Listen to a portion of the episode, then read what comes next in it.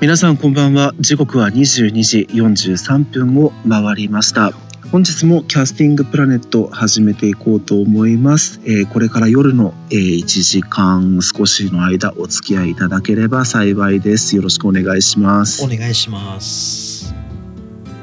ということで、はい、前回は知恵袋、ヤフー知恵袋の質問に、はい勝手に答えていくというコーナーをやって大体が中学、小学生、中学生、高校生、そうですね、あと夢についての話ということで、答えていったんですけれども、はい、ちょっと前ぐらいにも話したと思うんですけども、英語の勉強をしてて、はいはいはいはい、でその中学生の英語といえば、ちょっと分かる人は限られると思うんですけど、はいはいはい、基礎英語っていう、はいはいはいはい、NHK のラジオ番組があって、で僕たち2人が中学生の頃英語同好会っていうのに入ってて、でその同好会の活動で使ってたのがその基礎英語っていうテキストなんですね、はい、でこの基礎英語のテキストっていうのは NHK の基礎英語っていうラジオ番組を聞きながらテキストを見て学習していくっていうもので、一回一回の回が15分とか、それぐらいの短い回で短い時間にちょこちょこと英語の基礎を学んでいけるみたいな、そういうテキストだったんですけど、でこの基礎英語が今もあるんですね。今もそう、歴史が長いので今も続いてて、で最近の基礎英語どうなんだろうって思って、当時普通にやっぱり中学生を対象、主なターゲット層が多分中学生で、習う英語の内容も中学英語の範囲だったので、その基礎英語のなんというかテキストで書かれている舞台というかシチュエーションも大体中学が舞台になってたと思うんですけど、やっぱり基礎英語って結構長寿番組なので、長く続いてると多分番組サイドもいろんなことを多分試みるんだろうね、ここ最近では、異世界転生とかもやってたらしくって基礎英語の中でそうでしょ。そう基礎、いやどういう状況なの。中学生の子が、異世界に転生して、でなんか転生したら、その先でなんか伝説の少女だったみたいな。自分が？そう。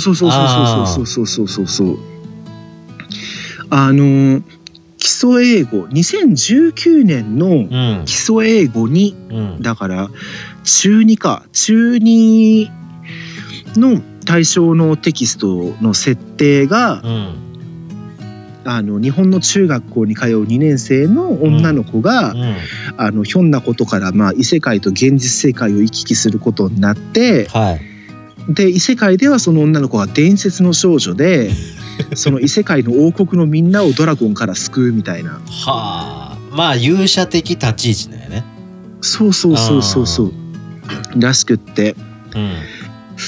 でやっぱりいろいろ試みてるなと思ってて、最近の基礎英語、ちょうど基礎英語って1年ごとにシーズンが変わっていくというか、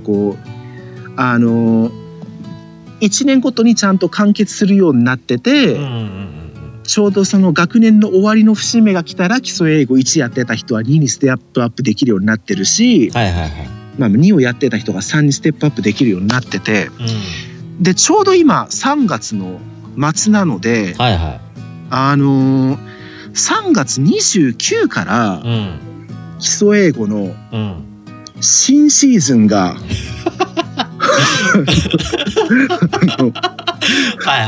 始まるらしくって、なんかプリキュア的ね。そうそう基礎英語の新シーズンが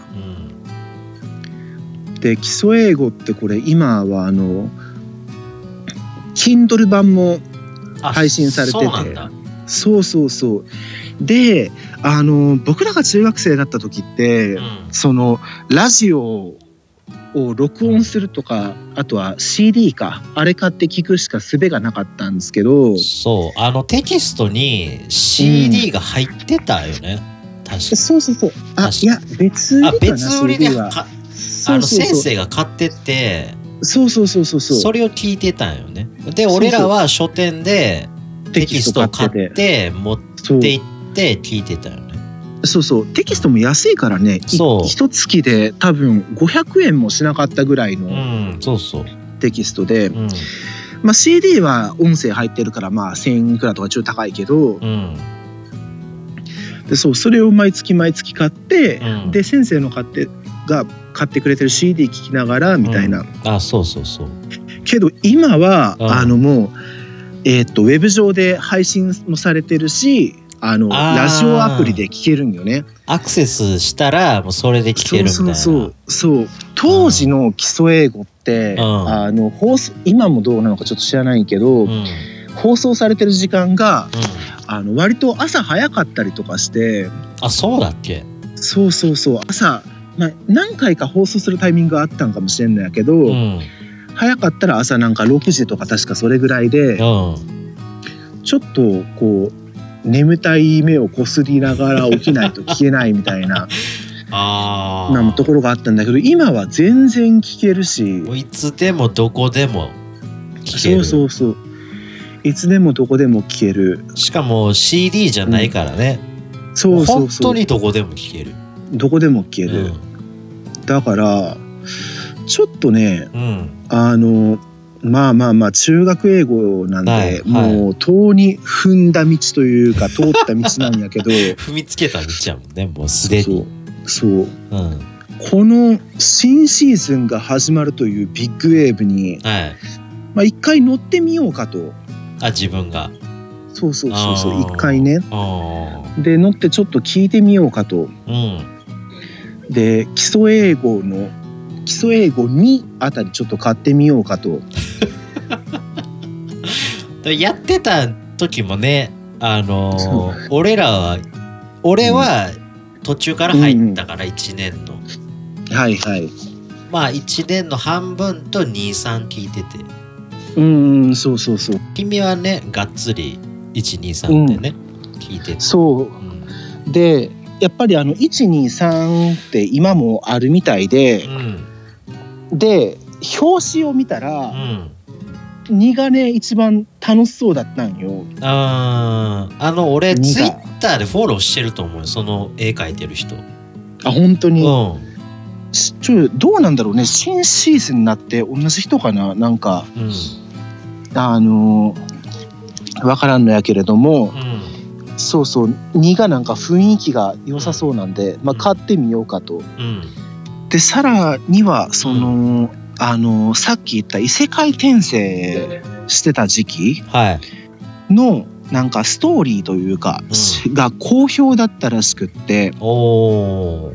のストーリー部分だけ切り抜いて、でちょっと多分追加とかなんかしたりした本も出てるらしいんよノベライズじゃないけど、そうタイトルが、中学英語で読める初めての英語ライトノベル、異世界に転生したら伝説の少女だった件みたいな。まあちょっとごちゃんもね、ごちゃんのすれたいみたいな、そう絶対やるよねそれ。でまあ音声ダウンロードもついてるらしくって。そうなんだ。そこに便利なね、なんか、英語を学ぶのにいいみたいになってて、なんかちょっと面白そうだなと思うので、ちょっとこういうのもちょっと買ってみようかなと思ってて、で買ったんですね。でまあ残念ながらまだ新シーズンが始まってないんで、29日からだから。そっか。なんでまあ次回あたりの収録とかで、基礎英語の新シーズン来てるよみたいな。いやお金もらってるんですか。基礎英語の出版社が始まってるわというね、まあ、話ができればねいいかなと。あ懐かしいね。そうそう。いやでも俺あんまり基礎英語やったっていう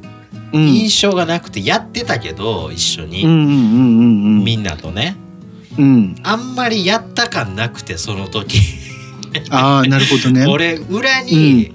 うん、あの最後らへんのページに小説があったやん。あったね、うん、あったあった、うん、あってで、うん、それが面白くて買ってたみたいなとこあって。ああそうそうそう。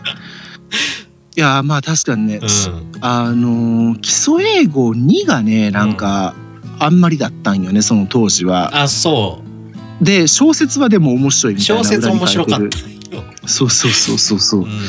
わ、うん、かるわかる、うん。そう。なんでちょっと今の基礎英語も、う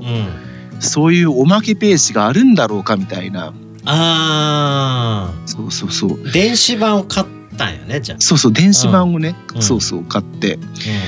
うん、でちょっとまあお届けしようかなと。あ次回ね。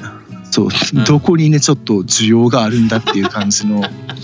懐かしさでしかないな。懐かしさでしかないね。いやでもこれをね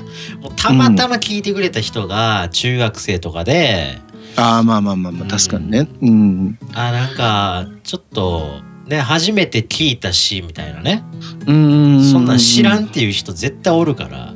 うん、基礎英語なんて。そうそうそう。であれってもうなんか学校で習うような感じのやつじゃないんよね、うん、普通に。そうそうちょっとね、うん、まあでもね中学生ぐらいがやっぱり対象だとは思うから、うん、まあまあまあ、今中学生で英語好きな人とかは全然、特にテキストなくても音声はね今全然無料で聞けるから、うん、そう聞いてみてなんかどんな感じなのかっていうのを、うんうん、確かめてみたらいいんじゃないかなと思いますね。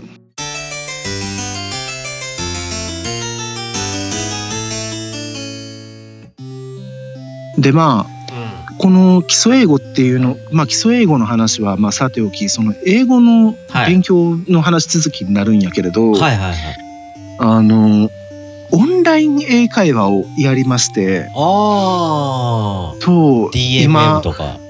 そうそうそう、うん、もうその今言った通りの DMM をやったんやけど。あ やってんのそれを。そうそうそう、うん、やった、うん、仕事上今までだと外国の方と話す機会とかちょこちょこなきにしもあらずだったんやけど、はい、ちょっとまあこのご時世で外国の人が来るっていうこともなくなってしまったので、うん、ほとんど。あそうそうでも英語の勉強はしたいと、うん、英語力は上げたいとっていうことになって、うん、じゃあちょっとオンライン英会話をやってみるかと思って。あれいくらすんの月。あれはね月額でまあ割引してたりする時もあるんやけど、うん、多分 5,6,000 円ぐらいはするかな。結構いくね、うん、いやでもね月謝って考えるとそうかそんなもんか。でもね毎日受けれるんよ。1日30分を毎日やって 6,000 円とかなんよ。あそうなんだ、うん、だから安いかな。その確かにリアルに英会話教室通ったりするよりかは安いかな。月ね月じゃない、うん、週何日とかじゃないもんね。毎日30分やもんね。そうそう毎日30分でできて、しかもまあ自分の好きな時間に自宅からできて、うん、まあそれで 6,000 円とか、うん、キャンペーンしてたら半額ぐらいになってたりするんやけど、うん、そうだから結構ね割安だね英会話教室とかに比べたら。でまたやってみようかと思って、うん、であれってやるってなるとそのまあ、うん、ウェブサイトにアクセスして、はいで先生一覧でこう見れるんよ。ああ選べれるよね。そうそう何人もその講師の人がいるから、はいはいはい、その中から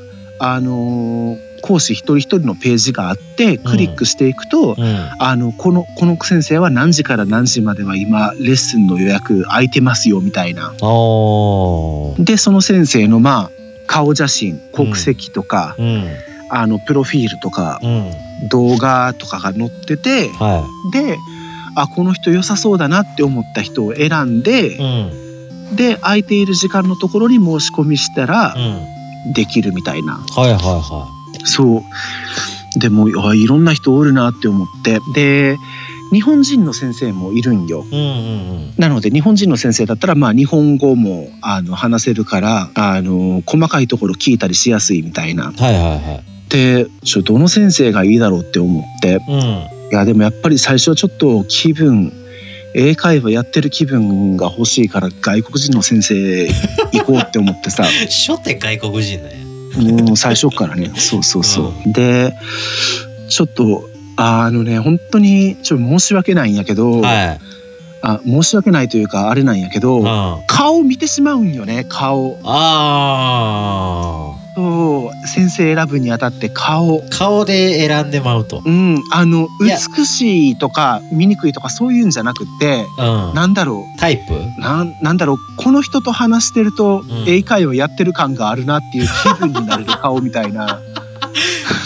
だから日本人よりそう外人の彫り深いの方が例えばこうねカナダ人とかイタリア人とかちょっとこうがっつり掘り深い方がやってんなって感じあるもんね。話してんなみたいな。そう、まあ掘り深なくても日本人はなんでちょっと最初勘弁願いたいと。なるほど。よくよく言うと日本人の方が、メリットもあるんよ。やっぱり細かいところとか聞きやすかったりするから、日本語で。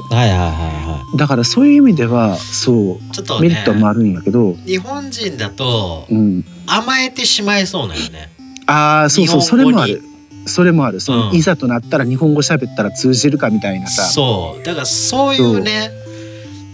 自分は外国で生きてるっていう体でやって四面楚歌状態みたいな。そうなんでちょっとこの外国の先生から選ぼうって思って。怖いけどね。確かにね、怖さはあることはあるんやけど、で顔を見ながらいやでもやっぱねなんか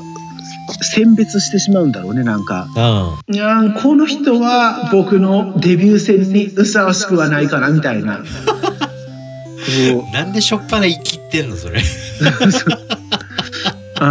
これねちょっと本当になんだろう美人の女の先生と話したりとかそういうんじゃないんよ。いやわかるよ。言いたいことはわかるよ。だから美人とかブサイクとかじゃなくて理想はなんか陽面みたいな感じで黒人でしょ。面白黒人か、なんかナイスガイ白人かみたいな感じの。だからなんだろうハリウッドスターとかそういう感じのラッパーとかネイティブのネイティブみたいな。こいつと話してる俺みたいな今の日本語でもバカだよそれ日本語の中でもちょっとヤバめの日本語だったけど今。だからもう申し訳ないんやけどなんか優しそうな主婦のおばさん先生はもう片っ端からスワイプというかもう片っ端からこう次みたいな感じで見てってで、ようやくその先生のページにはなんだろう Amazon の商品ページみたいに一応評価もあるんよ。星4つみたいな。それ怖い。なんで評価数がある程度多くって、なおかつ点も高くって、その上で、容姿も、ちょっとこいつと話してる俺を満たせる人。だから前回の、ヤフー知恵袋の質問でゴリゴリのヤンキーとマイルドヤンキーっていう質問あったやん。あれのゴリゴリの外国人がいいんでしょ。そうマイルド外国人は嫌なの。ああ、うん、もううんうん、もうそれはちょっとね、うん、今はお呼びではない、うん、そう。そうで探していった結果、はい、まあ、一人の人を見つけて、うん、まあジョージっていう名前のもう名前もいい感じやん。そうそうそう、うん、名前もいい。ジョージって呼びたい。モンテネグロってちょっとピンとこんかもしれないけど、まあ普通に白人っぽい感じの人なんよ普通に。あ、そうなんだ。肌は白くって髪の毛とかは黒いみたいな、うん、でも彫り深くっても、まあ、めっちゃ顔外人みたいな。それは出身？あ、うんうん、国籍モンテネグロって書いておから。あ、うん、そうなんだ。そうそうそう。あ、顔いい感じやって思って、うん、ちょっとこうヒゲが生えててワイルドなんよ。ヒゲが生えてて、うん、ワイルドで、うん、年齢も、うん、まあ、多分30代後半から40代前半ぐらいなんやけど、ちょうどいいやん。そうそう。でもまあおっさんっぽいわけでもなく、ちょっと若々しいみたいな、ナイスミドルみたいな。あ、見た目なんかお父さんになったらいいなぐらいの。そうそうそうそうそう。で動画もあって見たんやけど、聞き取りやすかった、はいはい、割と英語の発音が。あ、そうなんだ。地域によってさ、訛りとかがあるからさ、うん、だから聞き取れんかったら、まあ言うて話にならんから。そうやね。そうそう。だからそこも大事だったんよね。でDMM がつけてるタグみたいなのもあるんよ、その先生に対して。うん、例えば初心者向けとか、はいはいはいはい、ネイティブ向けとか、はいはいはい、でそのジョージは初心者向けのタグもついとうし、ネイティブ向けのタグもついとんよ。両方だから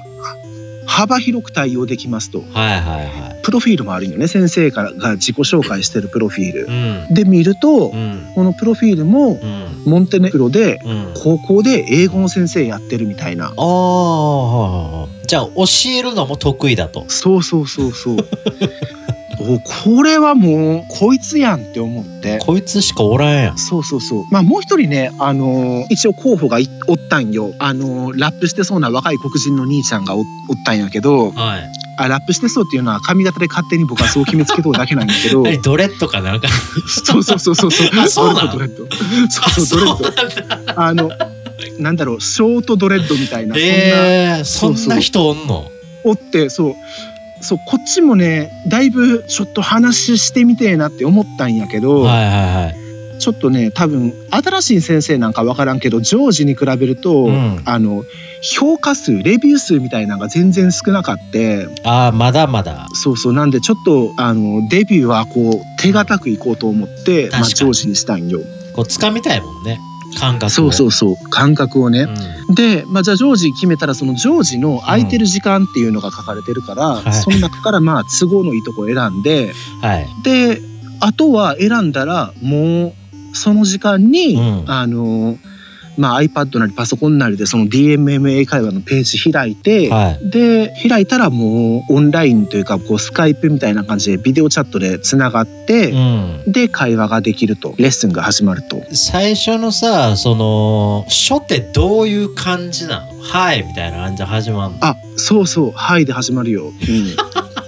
急に？そうそう、始まる。でもなんかかかってきて、うん、ビデオ通話みたいな、うん、そうそうそう、まあ、ビデオ通話つながって、うん、でこう通話ボタンを押したらもう、うん、はいっていきなり。そうそうそう、もうはいって始まるよ。すげえな。はいで始まって、うん、まあ、お互い軽く、うん、その最初マイクテストというか、喋ってる声聞こえるかいみたいな、まあ、OK っすよみたいな。で自己紹介簡単にやけどちょっとしようかみたいな、そうですねみたいな。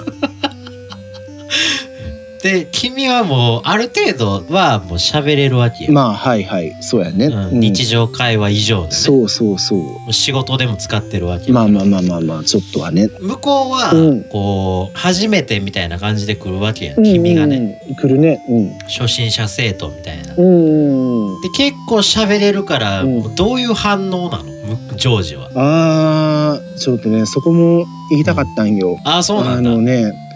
うん、そうなんよ、ちょっとね、うん、もう大体がこう孫つくわけや、うん、そうかもね、分からんけど、うん、だって俺がやったとして、うん、孫つくと思うよ、どう言おうかなとか、はいはいはい、うん、今まで習ったことをこう駆使して、うん、ね、やると思うよね、うんうんうんうん、君はもうね、やっぱり初心者じゃないわけやし、うん、中級者レベルで、うんうんうんうん、そこをねちょっとこう、うん、お話ししていただいて、あのね、結論から言うとね、うん、なかなか苦戦したんよ。マジで？っていうのはね、なんでかっていうと、うんうん、最初にまあ自己紹介 して、うん、で、あの、まあ、今日はよろしくねみたいな会話をちょっと交わして、うん、まあ、そこでなんだろうね、なんか、まあ、自分で言うのもあれなんやけど、うん、ジョージも、うん、この自己紹介一通り聞いて、うん、あ、こいつは遠慮なしで言っていいなって思ったんだろうね。ちょっと喋れるやつ来たから嬉しかったなんかね、分からんけど、あ、オッケー、普通の感覚でやるねみたいな感じの、なんかなんだろう、あ、俺のギアで行っていいんだなみたいな感じの困るわ先生やのに。そうそうそうそうそう、うん、そうなんよ。あのレッスンのやり方 2,3 パターンがあってさ、うん、1個は本当にただただフリートークをするっていうパターンと、もう1個はあの、まあ、DMM の中にある教材を使って、うん、でその教材を使ったレッスンをするみたいな。なるほど。まああとはその先生によってできるかどうか異なってくるんやけど、自分の持ってる教材使ってそれに応じてやってもらうみたいな、うん、あ、例えばさっき話したように基礎英語をやりたいっつったら、うんうんうん、もうそれを何、向こうも取り寄せてやってくれるってこと、うん、そうそう、持ってる人だったらやってくれるみたいな。うん、だから事前に、うん、こうなんかチャットかなんかで打ち合わせして、こういう教材でやりたいんですけどみたいな。あ、そう、申し込みフォームにどういう形式のレッスンがいいかっていうのを入力する欄があらかじめあって、うん、はいはいはい、そうそう。で、まあ僕はそこでそのテキスト DMM で使ってるテキストを使って、うん、ちょっとレッスンしたいですっていう風に申し込んでたんよ。あー、なるほどね、うん、で DMM の使ってるテキストがどういうのかっていうと、うん、まあ、英語のちょっと長文のニュースみたいな記事をピックアップして、うん、でそのニュース記事に対してこういくつかのこう質問があって、あ、でこれについてどう思いましたかとか、なんかこれこういうこの記事で書かれてるこれってどういうことでしょうとか、なんかそういう 3,4 問ぐらいあるんよね。うん、じゃあそういうなんだろう、うん、英語を読めるのもそうやし、うん、ちゃんと教養がないとダメみたいなとこもあるよね。あ、まあでも教材の種類はたくさんあるから、本当にそうそうそう、英語を始めたばっかりの人向けのも当然あるから、うん、まあ僕は自分の中でこれならまあちょうどいい感じなんじゃないかなって思うのを選んだわけよ。教材を選んだんやね。そうそう、 DMM の中のね、うん、うん、はい。でジョージはそうそうそう、でジョージにあらかじめそのこの教材がいいですってリンクも送っとって、はいはいはい、そうで、まあ、その教材っていうのが、うん、まあ、そのさっき言ったみたいなニュースをピックアップしてるっていう教材だったんやけど、うん、ニュースのテーマが、うん、ダフトパンクわかる？あー、なんだったっけ、解散したんだ。そうそうそう、うん、解散した、ダフトパンクが解散しましたよっていうニュース記事なんよ。うん、EDM の先駆者みたいな。そうそうそうそうそう、うん、彼らは EDM の先駆者で何年間の活動をしていて、その間こういう曲がヒットしてみたいな、はいはいはい、で2人組の出会いはこういうところでみたいなことを書いてる記事、うん、で質問はなんかダフトパンクの2人が出会ったのはどこだったでしょうとか、なんかとか、あとはあなたはその EDM とか好きですか、好きだったらどういうアーティストが好きですかとか、うん、ダフトパンク解散のニュース聞いた時どう思いましたかとか、うん、まあまあダフトパンク、まあ、僕めっちゃ好きってわけではないけど、まあいくつか曲、うん、アルバム聞いたことあったし、うん、でね、外国人とダフトパンクの解散について語る俺みたいなそこ重要やもんな。だってそうそうそうそうそう、うん、ダフトパンクを日本人同士で話してもしゃあないもんね。しゃあない、うん、もう本当にもろになんだろう、影響っていうか、うんうんうんうん、その現地とかで聞いたっていう人と話すっていうのがね、そうそう、ちょっとね、そう、世界観というかね、そうやね、そうなのでもうガチガチに固めていったんよね、そのテーマと構想と自分の相手のプランを。そういやでよでよ、こっからよ。もう最初の問題とかは簡単なんよ。ダフトパンクの2人がどこで出会ったかみたいな、はいはい、まあ英文読んでたら書いてるんよ普通にだから ここまでは良かったんよ。まあまあまあ順調かな。ちょっと常時喋るん早いけどまあいけ形はなしてるなみたいなはいはい。でなんかで質問の一個に、うん、あなたは EDM が好きですか、その他好きなアーティストとかがいますかみたいなのがあって、これを地雷踏んだ地雷っていうか起爆。そうなんかEDM も結構好きだし、まあダフトパンクもそうですね、全部が全部聞いたことはないけどまあ割と好きっすよみたいな、うん、他まあ EDM 系だったらなんかこれとこれとこれぐらいがまあ自分は好きですかねみたいな感じのことを言って、うん、あなるほどねみたいな感じでこうジョージが言って、うん、でこっからまたジョージがなんかこうまあ確かにこの記事に書かれてたように彼らはグラミーに何回もノミネートされてるけど、うん、僕自身正直グラミーに対してはそんなに興味はないんだよねみたいな感じのことを言ってほう個人の感想とか言って、そうであれもいいよねみたいな感じのことをこうなんかペラペラ喋ってきて、友達と話すかのような、うん、だフリートークじゃないんでしょだって。まあ教材についてでしょ、うんまあ教材使ってのレッスンだね、うんうん、これペラペラ喋ってて、で、うん、真ん中から後半ちょっと何言ってんのかよく分かんなかったっすみたいな感じのテンション上がりすぎやってジョージそうあとそう質問に1個なんかダフトパンク以外になんかこう解散してしまったけど好きだった音楽グループとかありますかみたいな質問があって、いやこれもその教材見た時いいやんって思ったんよ。あのグループ好きだったんだけど解散しちゃったんだよねみたいな感じでこう軽く会話するみたいな、うんまあ音楽好きだからさ、うんまあ、楽しいかなって思ってそういう会話できたら、はい、だからまあ解散っていうよりかはあれボーカルが死んじゃったんですけどニルバーナとか好きでしたねみたいなやば感じのことをそうやばそう言ってであとは あれは解散なんすかねみたいなオアシスとかもまあまあ好きは好きっすよみたいな感じのことを言って、そしたらまたこのジョージの方もなんかまあ確かに兄と弟の仲違いみたいな部分があるから解散って言えるのかなどうなんだろうねみたいなこうベラベラこう言ってきて好きなんやねジョージも。そう結構音楽好きだったっぽいんよ。いくつかなんか他のアーティストのなんか名前とか言ってきたんやけど、多分僕は本当に知らんかったんだろうね、なんかわからんかって、そうでまあちょっとポカーンってなる時間が結構あって、こういうの喋ったら、あっという間に30分経って、ありがとう楽しかったよいい一日をバイバイみたいな感じで終わったんやけどそうでもねまあとはいえ外国のね人だとなかなかそこの細かな例えば日本語のなんだろう日本語を使って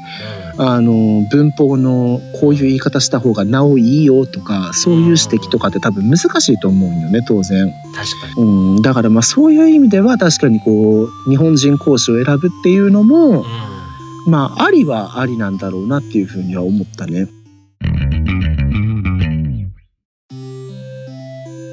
で一応ね会話だけボイスレコーダー撮っててさあ、そうなんだ。そうでやっぱね撮っててよかったというか後々聞くと、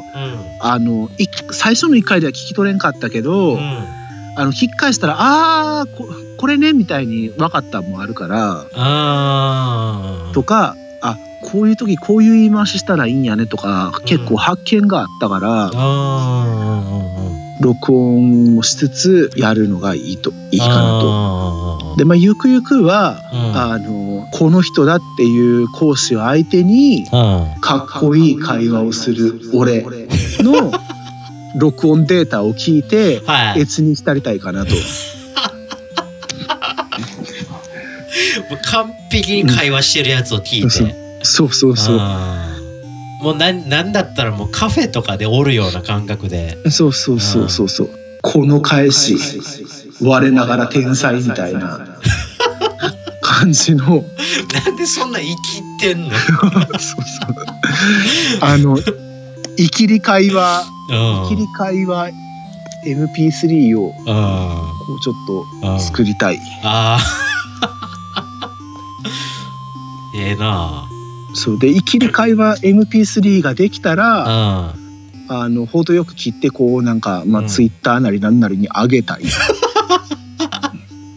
やこれで上げたらええやん。うん、ここで。別こう。あまあこれで上げてもいいかもね、うん、そうそう MP3 だったらねなんか今回の会話をね、うん、確かにね確かにね特にこれぐらいの会話は当たり前にできる俺みたいな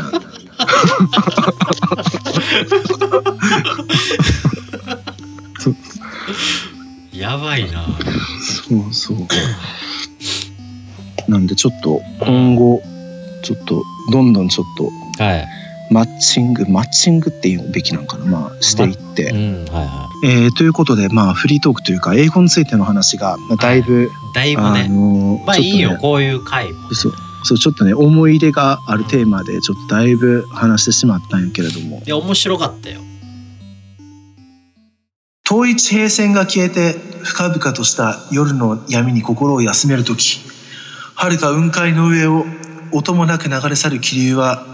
たゆみない宇宙の営みを告げています満天の星をいただく果てしない光の海を豊かに流れゆく風に心を開けばきらめき星座の物語も聞こえてくる夜の静まのなんと饒舌なことでしょうか光と影の境に消えていった遥かな地平線もまぶたに浮かんでまいります夜間飛行のお供をいただきありがとうございましたさようならあなたはもう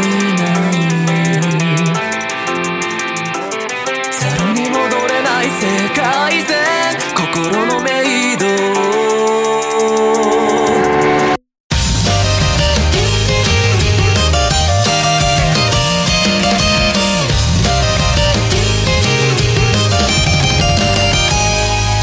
街は闇に溢れて